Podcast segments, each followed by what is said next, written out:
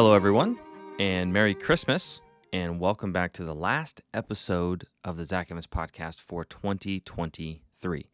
I want to thank you so much for a wonderful year. Everyone who listens, those of you who have donated, who have shared by word of mouth or on social media, uh, just so blessed and so thankful for a great year. Had no idea what to expect when we started in mid January, uh, but has just surpassed my expectations, and I'm so thankful for what God is doing and looking forward to next year and changes, improvements, and looking forward to what God is going to do in the coming year. Now, the topic for this week might seem a little off as far as the timing, but it's it's really not. We're going to talk about depression. And this is actually a time of the year, of course, it's very festive and we're all singing joy to the world, but when a lot of people actually have fits or battles with depression. And there's a lot of reasons for that. We won't go into them in this introduction, but uh, so it, it, might seem a little bit of a misplaced episode, but I think actually it, it could be well timed. And specifically, we're going to examine a psalm, uh, a psalm I believe most likely written by David, and where the psalmist really expresses his battle with a depressed state. And we're going to deal with some of the stigma surrounding depression. I mean, you know, you hear, I, I have heard preachers from pulpit say things like, depression doesn't exist. Depression is not real. Uh, Christians should not be depressed. And, and there's no clarification for exactly what is meant by that. So we're going to start, you know, with the obvious fact that depression is real, and we're going to dispel some of the stigmas around it using scripture and scriptural examples. And then we're also, of course, going to get into an analysis of what the Bible tells us to do about it. And, uh, you know, I know people personally who struggle with depression. Some of my greatest Christian heroes, uh, like Spurgeon, uh, Martin Luther, and others, who really battled with depression, anxiety, compulsive thoughts. And uh, so I, I, believe it's endemic. I believe that there's a lot of problems. I believe that it's something that is, you know, human nature is easily afflicted by it. But Christianity has an answer. And it doesn't mean that everybody achieves perfect peace or complete and total victory over that issue. Some people deal with it for their lifetime. Martin Luther was one of those people. Spurgeon was one of those people. And sometimes that that touch of depression, God kind of hobbles us in a way like He did Jacob, and we don't walk the same. Um, but we have learned to rely on Christ in a way that makes us more effective servants and ministers, and we can comfort others with the comfort wherewith we've been comforted. So I hope to give you a good overview of the issue from a Christian perspective, and I hope that it's a help to you as we discuss the topic entitled The Health of My Countenance, or Christianity and Depression. Thank you again for a great 2023. Looking forward to next year, and we'll jump into this episode the last one of 2023. Enjoy. Psalm 42 and verse 5. He says, Why art thou cast down, O my soul? And why art thou disquieted in me? Hope thou in God, for I shall yet praise him for the help of his countenance. Look at verse 11 as well. He repeats the same phrase Why art thou cast down, O my soul? And why art thou disquieted within me? Hope thou in God, for I shall yet praise him who is the health of my countenance and my God. I taught this a few years ago, and I kind of wanted to revisit it as something that I think is really important, especially today when emotional distress, things like depression, anxiety are, um, I think it would be very safe to say, more rampant than ever before, especially in, in clinical terms. There's a lot of reasons why that is, and I'm not going to pretend to address it from a medical perspective this morning at all. But um, I think maybe one of the reasons why the book of Psalms, for example, is so popular is because David and others did not withhold from us a knowledge of their downfalls and their depressions. I think a lot of people find Psalms very easy to digest, I would put it that way. And I think part of that is because of, it, because of its emotionalism, right? Um, you can identify with how the author is feeling because you felt that way as well. And I think it's why a book, there's a great book by C.S. Lewis called A Grief Observed. If you haven't read it, you definitely should. And it's sat on many a table side of someone who's lost a loved one. And essentially, what he did is he lost his wife. They married very late in life. Um, and her name was Joy. And they were married for a very brief time. She was diagnosed with an illness. She, it seemed, miraculously recovered, and then she went back into that illness and then passed away. And essentially, you know, he just kind of languished in depression for a while and then got out a notebook and just started writing off to the side what his feelings were and working through what he was going through, just taking random notes of his grief, essentially. And it turned into kind of a philosophical expose on depression, as it were.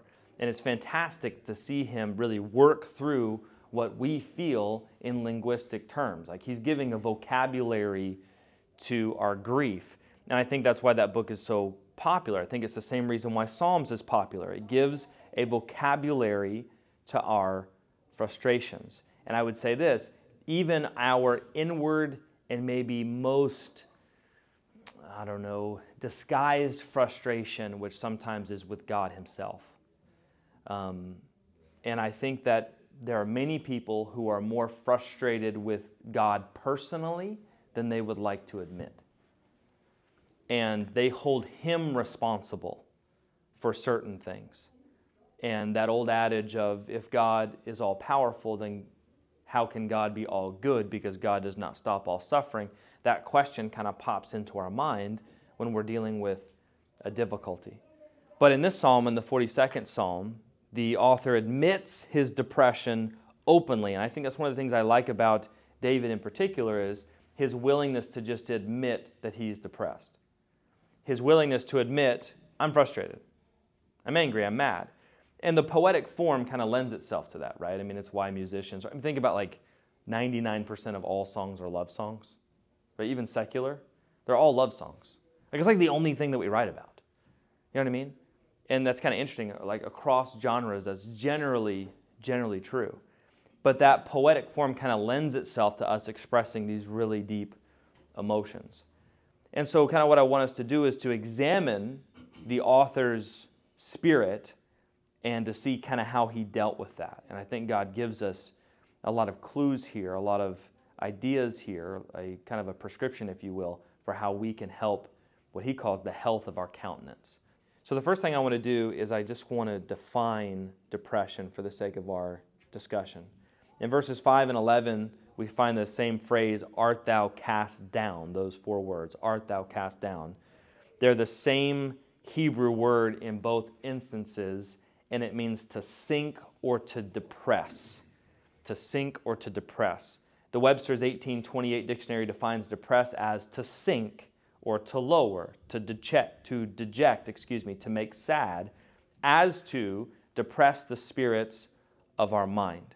So, for the sake of our study this morning, that's kind of how we're going to define depression. We're going to use that general definition, which is a lowering, a depression, a dejection of the spirits, right? So, now again, I'm by no means going to make a commentary or a critique. Come on in. I'm not going to make a commentary or a critique on anxiety or depression from the perspective of a medical professional. I cannot do that. However, I do believe, and listen carefully, that the Bible serves as an authority of the human condition. The Bible serves as an authority of the human condition. And as such, it has a lot to say about depression in a general sense that I believe can be helpful to us. Now, the first thing that we have to do with this, and this is really unfortunate, and this maybe doesn't apply to this room as much as it would um, maybe other classes that are ongoing in the building right now that maybe of our more substantive age. Um, but we have to kind of address the stigma surrounding depression. And especially this is true within Christian circles. And we might even say within more conservative minded uh, circles. There are, there's a certain uh, there's a certain subset of the population that wants to label everything a mental illness. That's just stupid. Like, it just doesn't make sense. It's, it's not possible. Uh, they want to label everything a disease, right? But then there's kind of an equal and opposite reaction that says, well, there's no such thing as mental illness. Well, we have too much evidence to the contrary for that to be true. It's just, that's just simply false. Um, and I think that there's a mentality specifically within Christianity that says, and I've heard this personally many, many times from different individuals, that seeks to present depression as only something that can arise out of a sinful state. And I mean someone who's in active, willful sin. That the root of depression is always willful sinfulness. Well, if, if you're saying that depression can only exist because of our sinful condition, you're correct. That's obviously true. But if you're trying to decry, to, uh, to describe every instance of a lowering or dejection of spirits as resulting from obvious and willful sin in someone's life, you could not be more wrong. And the narrative of Scripture obviously contradicts with that. So we have to be careful. Here's what we like to do, okay? And we do this with problems in our person and problems in our personal relationships is we look for the lowest hanging fruit and we grab it and we say this is the problem. Well, the problem is sin. It's like, okay, well, I mean, how it couldn't possibly be more specific than that, right? It has to be that general. And the reason we do that is because it gives us a semblance and a feeling of control. So people do this all the time. Well, I tell you what the problem is. It's fill in the blank, and it's of course like a single, uh, a single oriented problem. It's like you're wrong by definition anytime you think it's like one singular thing. Because even if you start with that one singular thing, that thing leads to another thing, leads to another thing, leads to another thing, practically speaking. And so I'm not saying that every problem is something that can't be diagnosed. It most definitely can, but we should not oversimplify for the purpose of not wanting to grasp with the complexity of reality. And if you went and you sat down with a medical professional, for example, that, I mean, you, your, arm is broken. Like it's literally just your arm's out of socket. And he's like, well, I mean, you know, you've been eating a lot of sugar lately. You've a lot of sugar. I can tell, you know, the belly fat and everything. It's like my arm's out of socket. Like, but there's Christians who do the same thing. It's like depressed? Well, I mean, what kind of sin? Well, what are you doing? It's like, well, I mean, maybe that's it, but I think maybe we should ask some preliminary questions to kind of get at the root of the issue. So, depression can become a sinful state, or it can be a result of personal sin. That can be true in any case, but it's not exclusively that. Depression is an emotional condition, we might say, primarily, and our emotions are fickle and they're not easily regulated. And I would say that everyone, there is no one, although there are certain types of people who are more prone to depression and anxiety than others. There are people who are higher in negative emotion, and that's something that you can actually quantify. So you can sit that person down and you can put them through a, a fairly standard test and derive whether or not they are somebody that's sensitive to negative emotion more so than others. Among the people who are more sensitive to negative emotion than others, the vast majority of them are women. That's just true. Women are, we can say, as a scientific fact, more subject to negative emotion than men. Therefore, A plus B equals C type thing, they are more subject to depression and anxiety than men. It does not mean men are not subject to depression and anxiety. They are, and in fact, um, they are, we might say, just because the contrast creates a situation where we say, well, I mean, it's we shouldn't look at that contrast and say, well, it's a women's issue. Like it's certainly not. And the fact that the author of this psalm is a male should show us that. The fact that many of the examples in the Bible of depressed people, people who have a, experienced a lowering of their spirits, are men should tell us that. Um, but it is possible to experience a negative emotion and not be in a sinful state and it not be a result of personal iniquity. So, for example, the Bible says, Be angry and sin not. Anger is a negative emotion. It's not a sinful emotion per se. Right?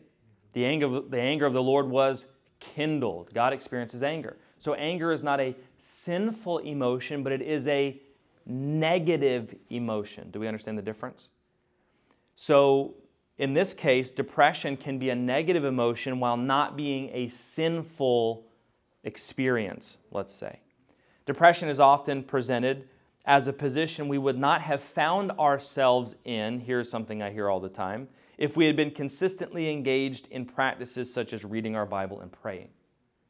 There's the idea that the person who is spiritually active or constantly pursuing good works, that that is a preventative against all types of depression. Well, I would say that it is probably a preventative against depression, generally speaking um, I would say that that's kind of obviously true, that the joy of the Lord is our strength, and that's something that you get from communing with God. That's obviously true. I don't think anybody debates that.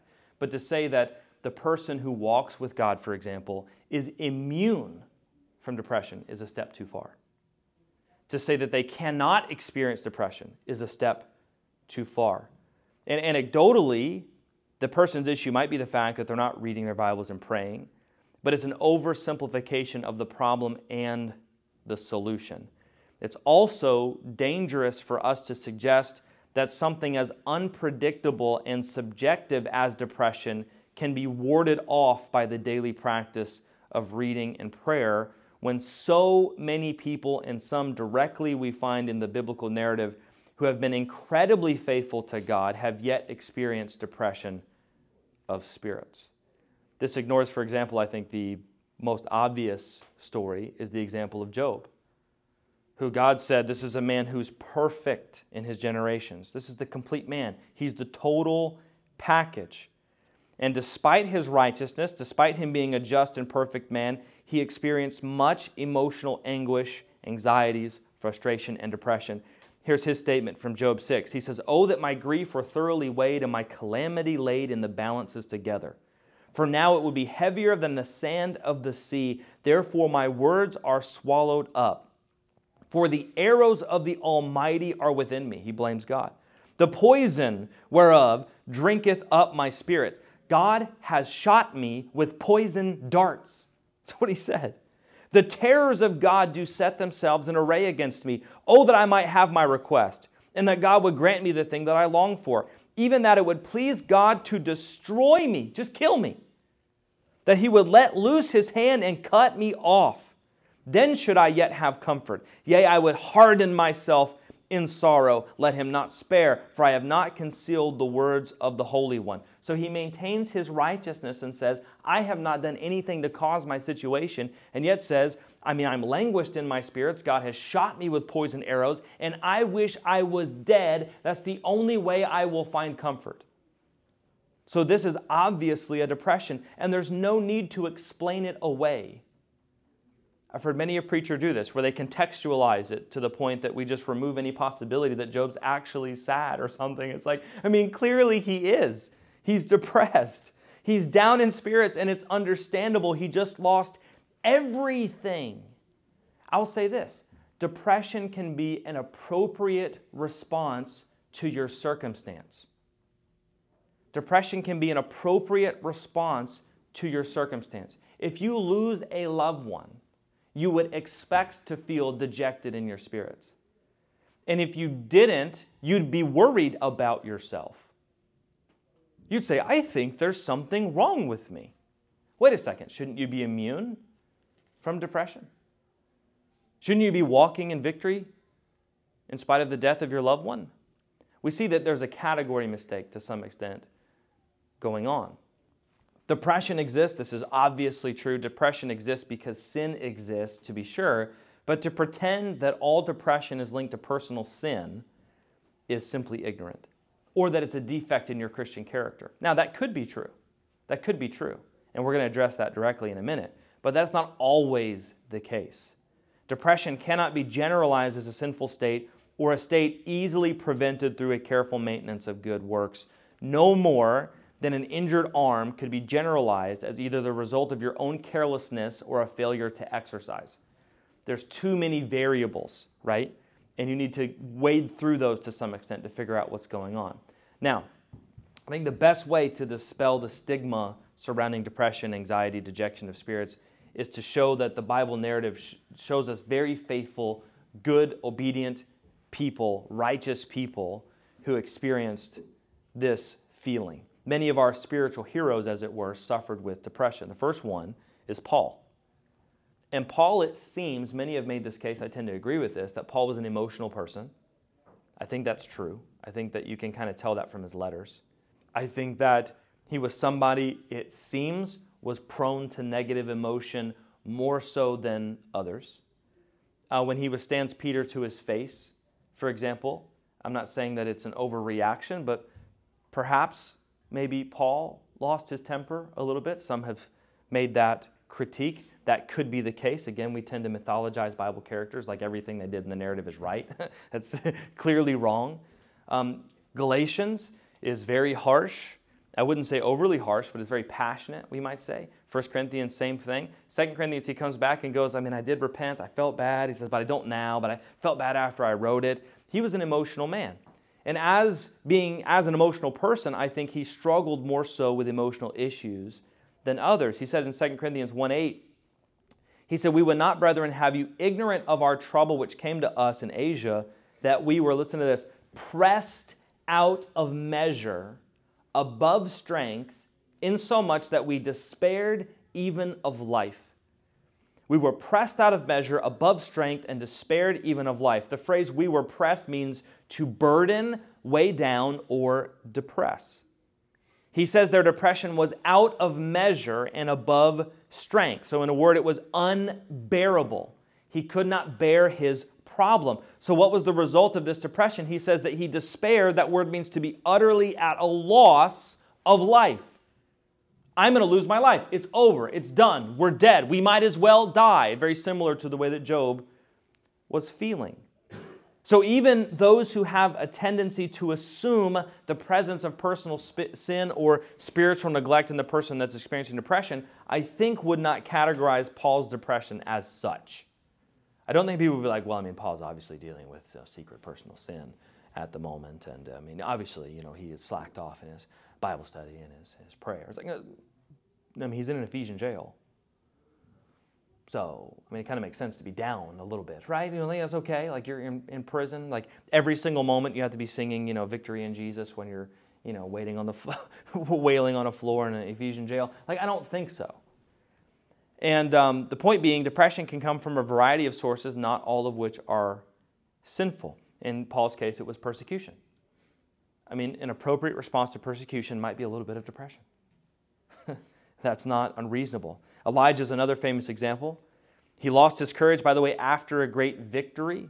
Usually, people who struggle with negative emotion, a lot of times when something good happens in their life, they kind of necessitate, well, something bad must be coming next. There's kind of that thought process. There's sometimes, not always, but sometimes a connection between negative emotion and volatility, which are actually two different personality traits, but they both are, uh, are closely associated, let's say. And people who are sensitive to negative emotion can also be sensitive to volatility, up and down, up and down, up and down, up and down, up and down. And you see this with Elijah. I mean, he just experienced one of the greatest victories in the entire biblical narrative. And then, then, like he just defeated all these prophets of Baal. And then a woman, this, the, the queen, Jezebel, she says, I'm going to kill you. And he freaks out and runs away. Like he literally runs away. And the way that the author lays it out in Scripture, I think, makes it clear that we are supposed to look at this as a mistake. Like that's pretty clear. And the way that God addresses him, I think, says the same thing. So God comes to him, he's hiding in a cave. God comes to him and says, What doest thou here, Elijah? Good question. What are you doing here? And I think when you are in that cave, when you're in your depressed position, when you've quarantined yourself, isolated yourself, one thing you have to ask yourself is, What are you doing here? What exactly are you doing here? Why are you here? Do you know why you're here? Is there a purpose for you being here? How long are you planning to stay here? You plan to live in this cave for the rest of your life? What exactly are you doing here? There's an implication that you don't have to be here. You don't have to be here, he's telling Elijah. You could be somewhere else. you could have stayed where you were. I'm not saying all depression is avoidable, but in some cases we have to ask ourselves, I would say, how much of our experience is something that we have volunteered for. And there are cases where that is true. And that's the case with Elijah. So he says this Elijah says, I have been very jealous for the Lord God of hosts, for the children of Israel had forsaken thy covenant, thrown down thine altars, slain thy prophets with the sword, and I, even I only, am left, and they seek my life to take it away. So notice he isolates himself. He focuses on his individual problem, his individual plight. He exaggerates the issue. He there's there's I've noticed with depressed Christians that there is this almost desire to run away to the hills and die alone. Well, I just want to buy me a tract of land somewhere in the middle of nowhere and go up on top of a hill and avoid this whole mess. It's like, what are you what are you talking about? So here's one of the problems with that thinking. it implies that the problem in the world isn't contained within your person. You are the problem. The problem is you. And unfortunately, you go with you into the cave. I, even I only am left. Not even true. He knows that's not true. Elijah knows that's not true. God says, I've reserved 7,000 who haven't bowed the knee to Baal. You don't think Elijah didn't know that? You don't think Elijah, you think he literally thought he's the only person left? No, he's exaggerating his self importance. I'm the only one left. If I go, the whole thing collapses. Okay, all right, buddy. We get it. You're so important, right? And so, to some extent, what he's doing, think about that. If he's the only one left and he is retreating, what does it mean for Israel? So, he's willing to sacrifice Israel itself for his own self pity? If you're the only one left, Elijah, what are you doing in this cave? If you're the only one, listen to me, standing in between me and pouring out my wrath on, on these people, if you're the only person, then what are you doing in this cave? He's exaggerating his self importance. None of this is rational, but depression is not rational. It's not rational. And I think that it would be unfair for us to stand harshly in judgment of Elijah, because even the best of men are men at best. But if those two examples don't convince us, I think that the nail in the coffin of the critic of depression is the example of Jesus himself. Now, Jesus was a man and yet fully God. He was the God man, the Son of God. And I think, and I've made this case recently, that we struggle to understand how human he was because we assume, by definition, that humans are flawed. So here's the way to describe Jesus' human condition He was flawlessly human. He was human, but flawlessly so. That's why the Bible calls him the second Adam. He's the second Adam. And in his flawless state, watch this, he experienced depression of spirits. In a flawless sinless state, Jesus says, I sorrow even unto death. I'm sorrowing even unto death, he says. My soul is exceeding sorrowful even unto death. Tarry ye here, watch with me, he says. The soul of the Son of God experienced exceeding sorrow. The phrase exceeding sorrowful means grieved all around. I'm thankful that Jesus was touched with the feeling of the infirmity of depression even in his flawless state. All right, so the point being, depression can manifest itself in different forms and come from a variety of sources. The depression of spirits itself is not sin any more than grief or pain is sin. Does that make sense? So I might do something stupid and get into a fight that's sin. The pain that I feel is a consequence of the sin. The pain is not sin. So the reason why you feel depression is because you are sinful to some extent. But then you still have to wrestle with the fact that a flawless human like Jesus experienced depression of spirit. So then that's not even correct. Right? It's not even correct. Now, Jesus had a, let's say, a limited body. He did not have a glorified body. In his glorified state, we might say that he wouldn't be subject to the same form of depression. But by the way, the Holy Spirit can be grieved. The Holy Spirit can be grieved. Wrestle with that for about 20 minutes. That a limitless God can experience grief. It's incredible. So, do we want to just throw a wet blanket on everybody who's experiencing grief and saying, well, obviously you're sinful? It's like, I mean, sorry, are you impugning the very nature of God with sin? God experiences grief as a result of negative situations, negative circumstances, people, other people's sin. So, to dismiss depression is to ignore the human condition and the inevitability of emotional suffering. All right, now, that does not mean that the reason for my depression is unimportant or unknowable. That is not true. In fact, in many cases, I can know why I'm depressed. We should ask, like the psalmist did, our soul, why art thou cast down? Why art thou cast down? It's a good question to ask yourself. Take what rational part of you you have left in your situation and ask yourself, why are you upset? Sometimes the cause is obvious. A family member passes, you're having financial trouble, you and your spouse are arguing, you're not succeeding at work, etc. In these cases, the source of depression isn't hard to figure out. And in some cases, maybe it isn't even categorized as depression, although that's technically what it is. If your loved one passes away and you feel bad about it, we would classify that as depression. But the brevity of it is something that allows us to just say, well, it's grief, and we draw a distinction. But it's still a depression of spirits. And in that case, we normalize it and say, well, it's perfectly fine. Well, what we mean is it's perfectly understandable relative to the situation. So you just went through a really, really horrible time and you feel bad about it, like, no, duh. We understand that. However, many depressed people are so without an obvious cause. Okay, well, what do you do then?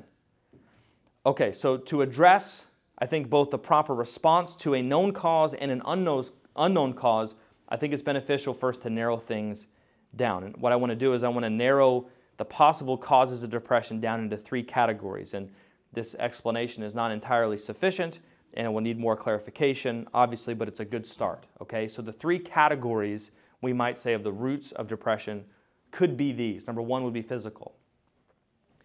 The root of your depression, my depression, or anxiety may be a physical issue, and it could be a health related issue, a medical issue. Number two, a spiritual issue.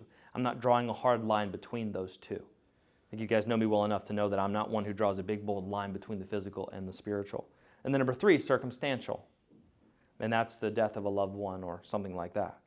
Now, again, um, these are not entirely separate. I mean, for example, they overlap, obviously. I mean, you go through a circumstantial, circumstantial issue. So you lose your job, right? So you're upset that you lost your job, you got laid off. Okay, well, then maybe because you're upset, you resort to a sinful habit. Okay, so not only do you have a circumstantial depression, but it bleeds over into your spiritual life. So now you're stressed out, now you're doing something you shouldn't do. And maybe, for example, that's drinking. Okay, so you're depressed, you start drinking. It has a spiritual effect on you in relation to God for sure. Also has a physical effect on you. So now, literally, you're taking a depressant, which is what alcohol is. You're taking a depressant in alcohol. Your spirits are down, your relationship with God is suffering because you're in sin, but also circumstantially, you're struggling because you just got laid off. So, in some cases, you could experience all of these simultaneously. However, when we're looking for the why of depression, I think we understand kind of what we're aiming at. What's the primary underlying cause of my issue? So, first, it could be a physical issue. Depression is often a physical problem. An example of this, I think, just showing that this is obviously the case, is Nehemiah when he's standing before the king. Um, Nehemiah is before the king and he's expected to be cheerful He's expected to, you know, not be downcast in the sight of the king. In fact, if you didn't come around the king with the right expression, I mean, the king could just like have you executed right then and there. And so Nehemiah, Nehemiah comes in, he's upset. He just heard about Jerusalem, the state of his home country. He comes before the king, and he's obviously upset. He's probably trying to hide it. He can't. He's depressed. And so the king says to him, Nehemiah 2 2, Why is thy, thy countenance sad? Watch this seeing thou art not sick. So you're not sick. He says, if you were sick, you wouldn't be in my presence because you wouldn't risk me getting sick because you're a faithful servant. And you know, people normally they don't look well because they're they're sick and you seem down. So I mean, you don't have a physical issue. The king says, perceptibly, this is nothing else but sorrow of heart. So your heart's sorrowful.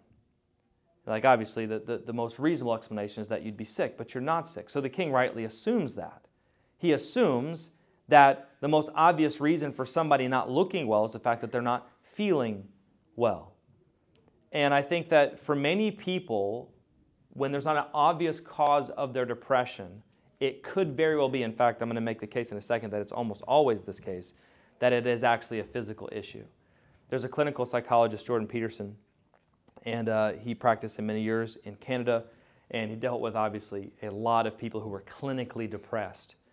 And he has said time and time again that people who had clinical levels of depression, which is very high, of the people who say that they're depressed, not the vast majority of them are clinically depressed. These are clinically depressed people. Clinically depressed patients had their depression treated, and they were either not having to be treated with medication or able to get off their medication by addressing two things their sleep habits and specifically what they ate for breakfast. Those two things. Those two things. Because those two things have a huge correlation with your hormonal state throughout the day and your insulin levels, your blood sugar, et cetera, which can largely affect your mood. So he would deal with those two things. He would do it two ways. One, get up at the same time every day. He said, I, I don't care when you go to sleep. You go to sleep when you're tired, but you wake up at the same time every day. Your body will regulate itself. You have to get enough sleep. There's a book called Why We Sleep by Matthew Walker. I believe just finished it a few weeks ago. Fascinating, fascinating, fascinating book. And the, he talks about the connection between depression and a lack of sleep and the fact that most Americans are underslept. Um, there's a correlation there for sure, and Peterson backs that up.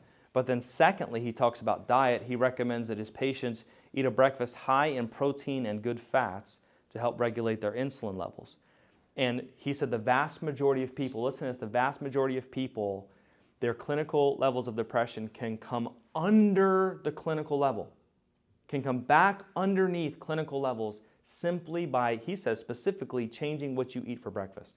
So, for example, if I don't know why I'm depressed, maybe I should start with the most obvious thing. Maybe it's not that God hates me and wants me to be miserable, right? Maybe it's not that the universe is just hell bent on destroying me. Like maybe it's not that. Maybe it's the fact that I drink coffee with a lot of sugar in the morning and a couple of donuts on the way to work, and my blood sugar is crazy out of whack, my insulin's out of whack, my hormones are not regulated. So maybe it's self inflicted. In many cases, that's exactly what it is. And so I should address those two things. And this should not surprise us. And sometimes what Christians do is they spiritualize everything. Everything. Not everything is a quote unquote spiritual issue. I listen, you should read your Bible every single day. Every single day. You should pray every single day. You should all of that. Not every problem you have will be remedied by reading the Bible more. You realize that, right? If you need meniscus surgery, okay, reading, you know, the 23rd Psalm 10 times a day is not going to fix your meniscus.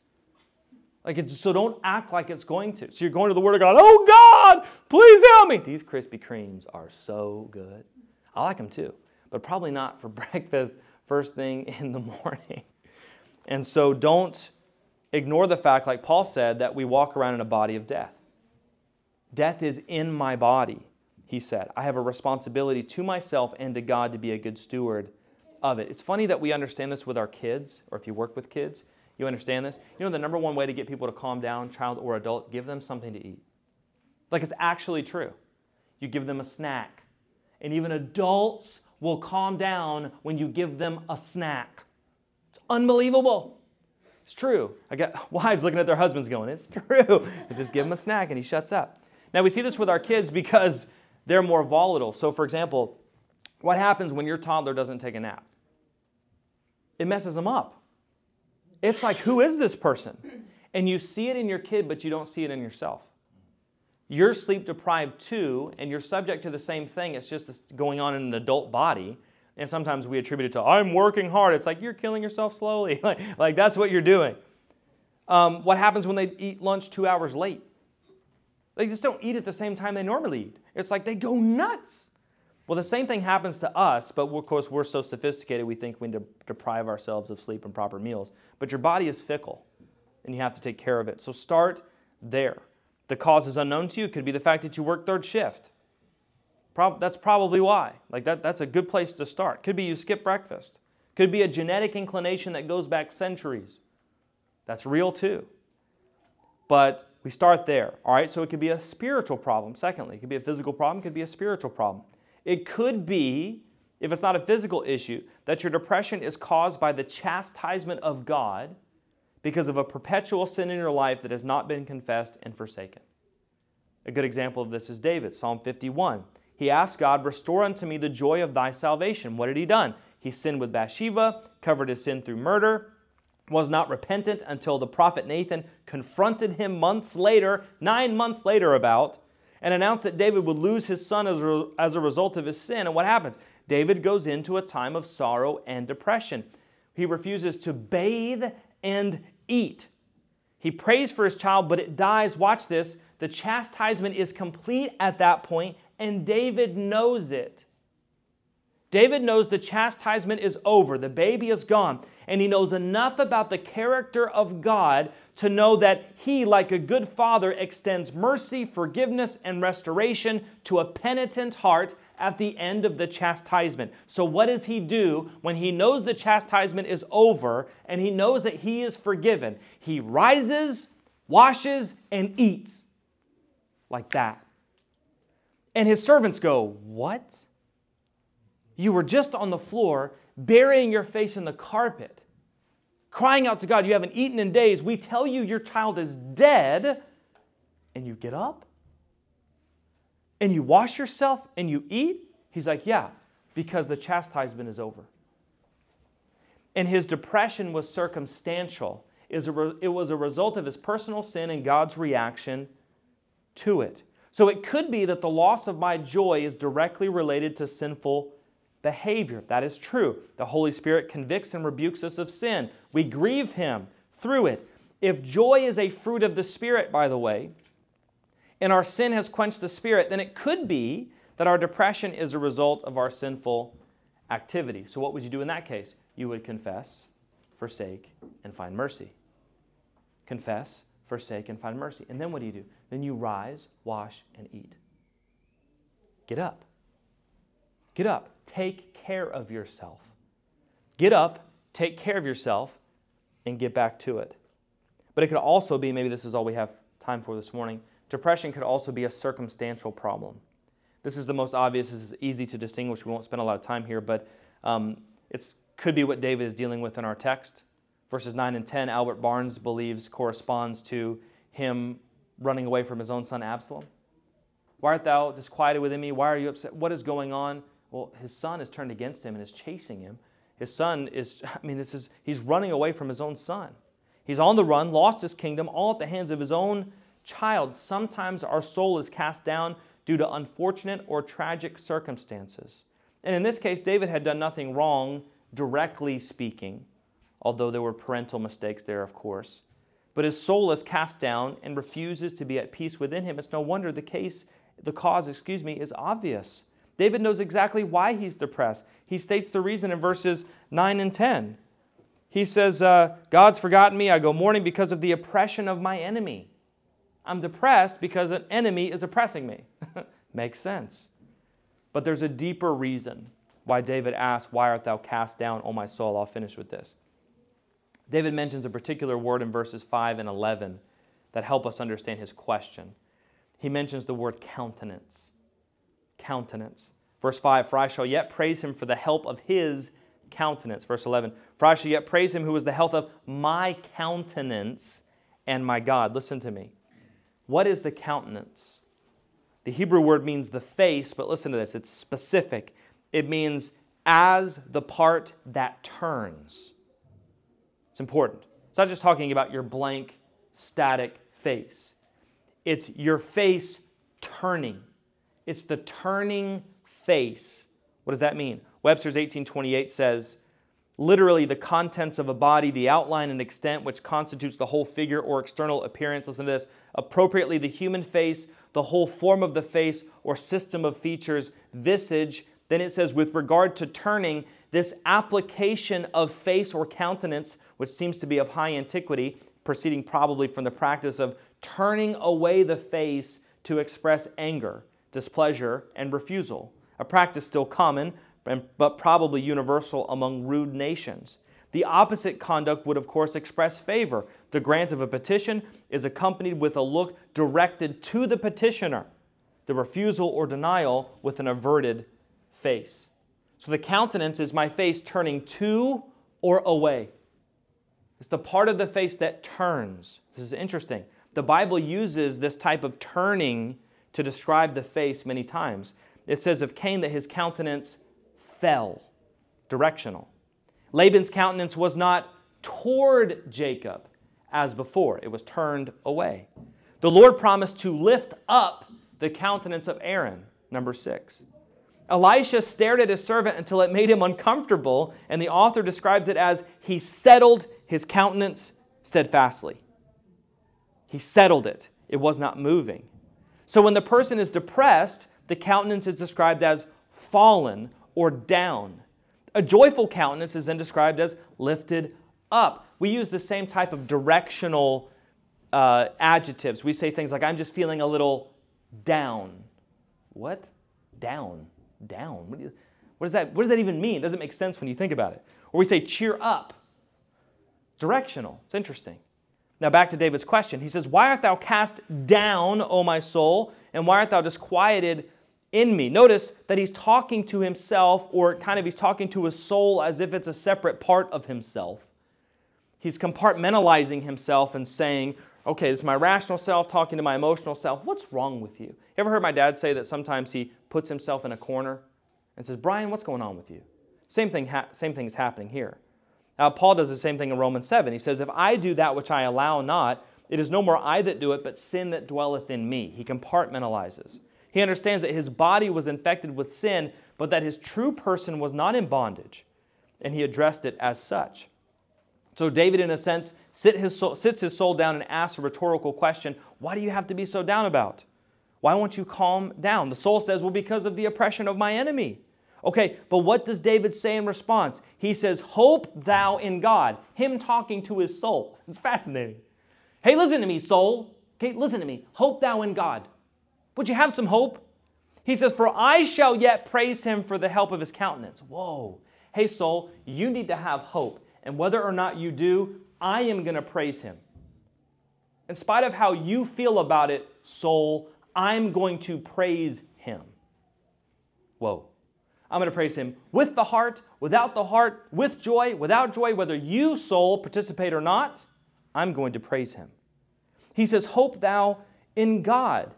David's rational self peeking through the clouds of despair, seeing the light on the other side, saying, I shall yet praise him. That word yet, in spite of my difficulty, I praise him. In spite of my circumstances, I praise him. Even though I'm hurting, even though I'm sickly, even though I'm struggling, yet will I praise him. Why? For the help of his countenance.